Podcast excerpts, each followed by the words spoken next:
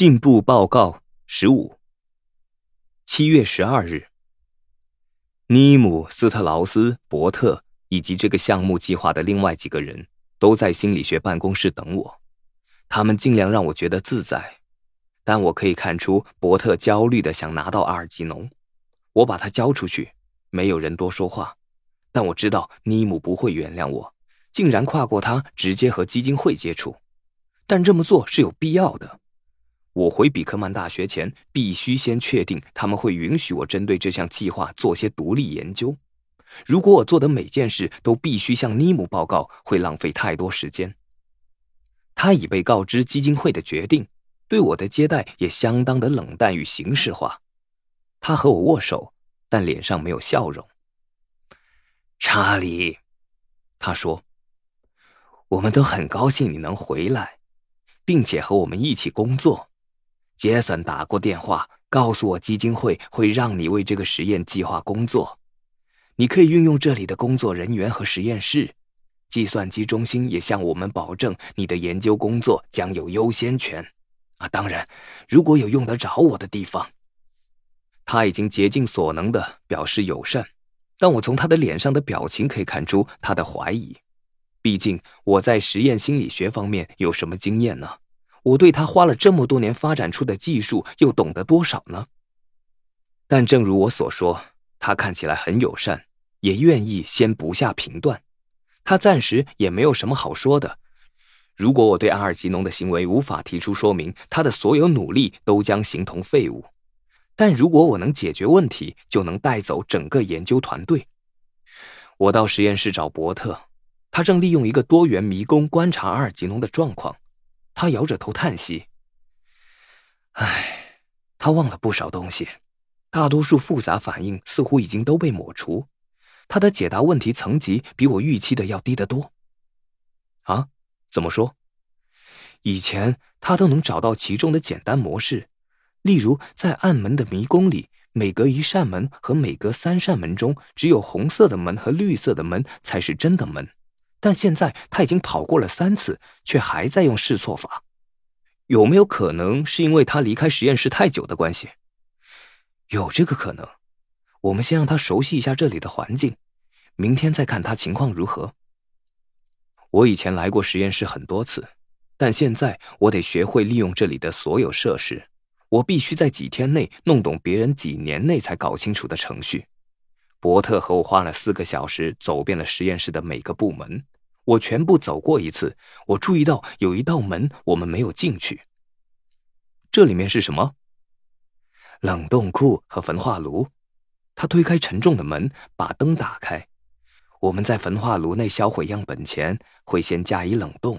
如果我们能控制分解，就能够减少异味的产生。他转身想离开，但我在那里站了一阵子。哦。不要这样对阿尔吉农，我说。如果万一，我的意思是，我不希望他被丢到那里。你把他给我，我会亲自处理。他没有笑出来，只是点点头。尼姆已经告诉他，从现在起，一切都必须按我的要求去做。时间是一大障碍。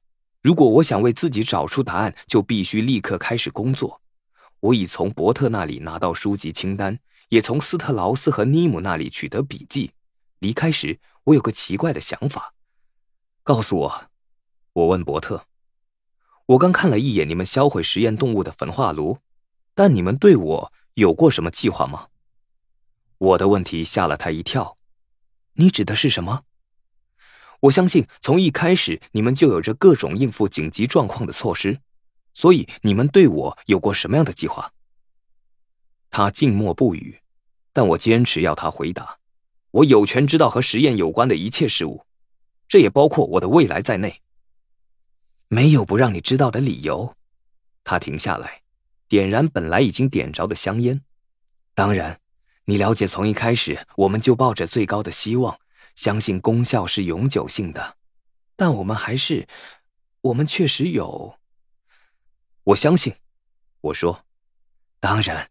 把你纳入实验中是个严肃的责任。我不知道你还记得多少，或是你对这个计划开始时的所有事情拼凑出多少，但我们曾经试着想让你清楚了解，手术的效果很有可能只是暂时性的。那个时候，我曾在进步报告中写下这件事。我同意他的说法，即使当时我不懂你的意思，但这不重要，因为现在我已经了解了。所以，我们决定在你身上冒险。他继续说：“因为我们觉得会对你造成严重伤害的几率很小，而且我们确信能给你带来益处的机会很高。你不必为这件事辩护。”但你知道，我们必须从你的直系家属那里获得许可，你自己没有能力同意这件事。嗯，这些我都知道。你们去跟我的妹妹诺尔玛谈。我在新闻上读到，根据我的记忆中对她的了解，我可以想象，即使要把我送去处死，他也会同意的。他挑起眉毛，但没多说什么。我告诉他，如果实验失败，我们就不能把你送回面包店或是你原来住的地方。为什么不能？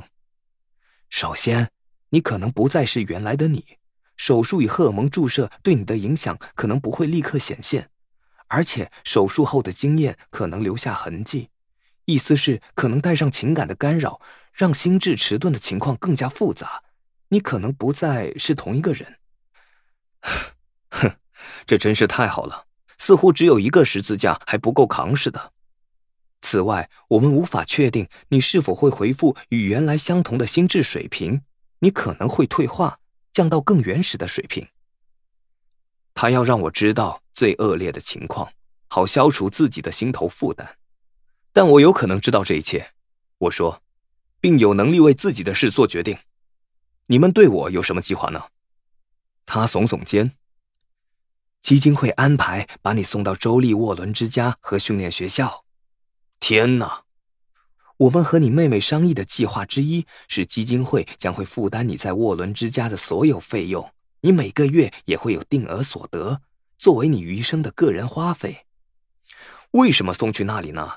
我一直都能在外面过活，即使赫曼叔叔去世后，他们承诺要把我送到那里，唐娜还是立刻把我弄出来，让我在外面工作。为什么我必须要回到那里？如果你能在外面自主过活，就无需待在沃伦之家。只要情况不严重，你就可以在外面生活。但我们必须设想万一情况下的安排。对，他说的没错，我没什么好抱怨的。他们设想的非常周到。沃伦之家是合理的归宿，是可以把我的余生都处理掉的大冷冻库。哼，至少不是把我送进焚化炉。我说。什么？没什么，只是开个玩笑。然后我想到了一件事，你老实告诉我，我能去拜访沃伦之家吗？我想以访客的身份去参观。可以的，我想他们一直都有访客，定期的参观行程，类似类似媒体公关做法。但你为什么想去呢？因为我想去看看，我必须在还能掌握并做些设想的时候，知道未来可能发生的情况。你看能否安排一下？越快越好。我看得出，我想参观沃伦之家的念头让他有些不安，仿佛我在预定自己的棺材，并在死前先进去试用。但我不能怪他，因为他不了解，要发掘真正的自我，找到我完整存在的意义，除了要掌握过去，也得知道未来的可能发展。不仅要知道自己来自何方，也得知道会去哪里。虽然我们知道。在迷宫尽头等着我们的是死亡，这并不是我一直能了解的事。不久之前，我身上这位少年还以为死亡只会发生在别人身上。我现在认为，我在迷宫中选择的道路造就了现在的我。我不只是一件事物，也是种存在方式，众多方式的一种。了解自己选择的道路，以及那些我没踏上的道路，都能够协助我了解自己的转变。那个晚上以及随后几天，我沉浸在各种心理学读物中，包括临床、性格、测量心理学、生理心理学、行为主义者、形态分析、功能、动态、有机体，所有古代、现代小说以及各个学派与思想体系的著作。令人沮丧的是。许多心理学家赖以建立他们对人类智能、记忆与学习信仰的观念，都只是一厢情愿的想法。菲姨想来参观实验室，但我叫他不要来。我现在最不需要的就是让爱丽丝与菲姨见面。我已经有够多的事情要担心，大可不必再加上这项。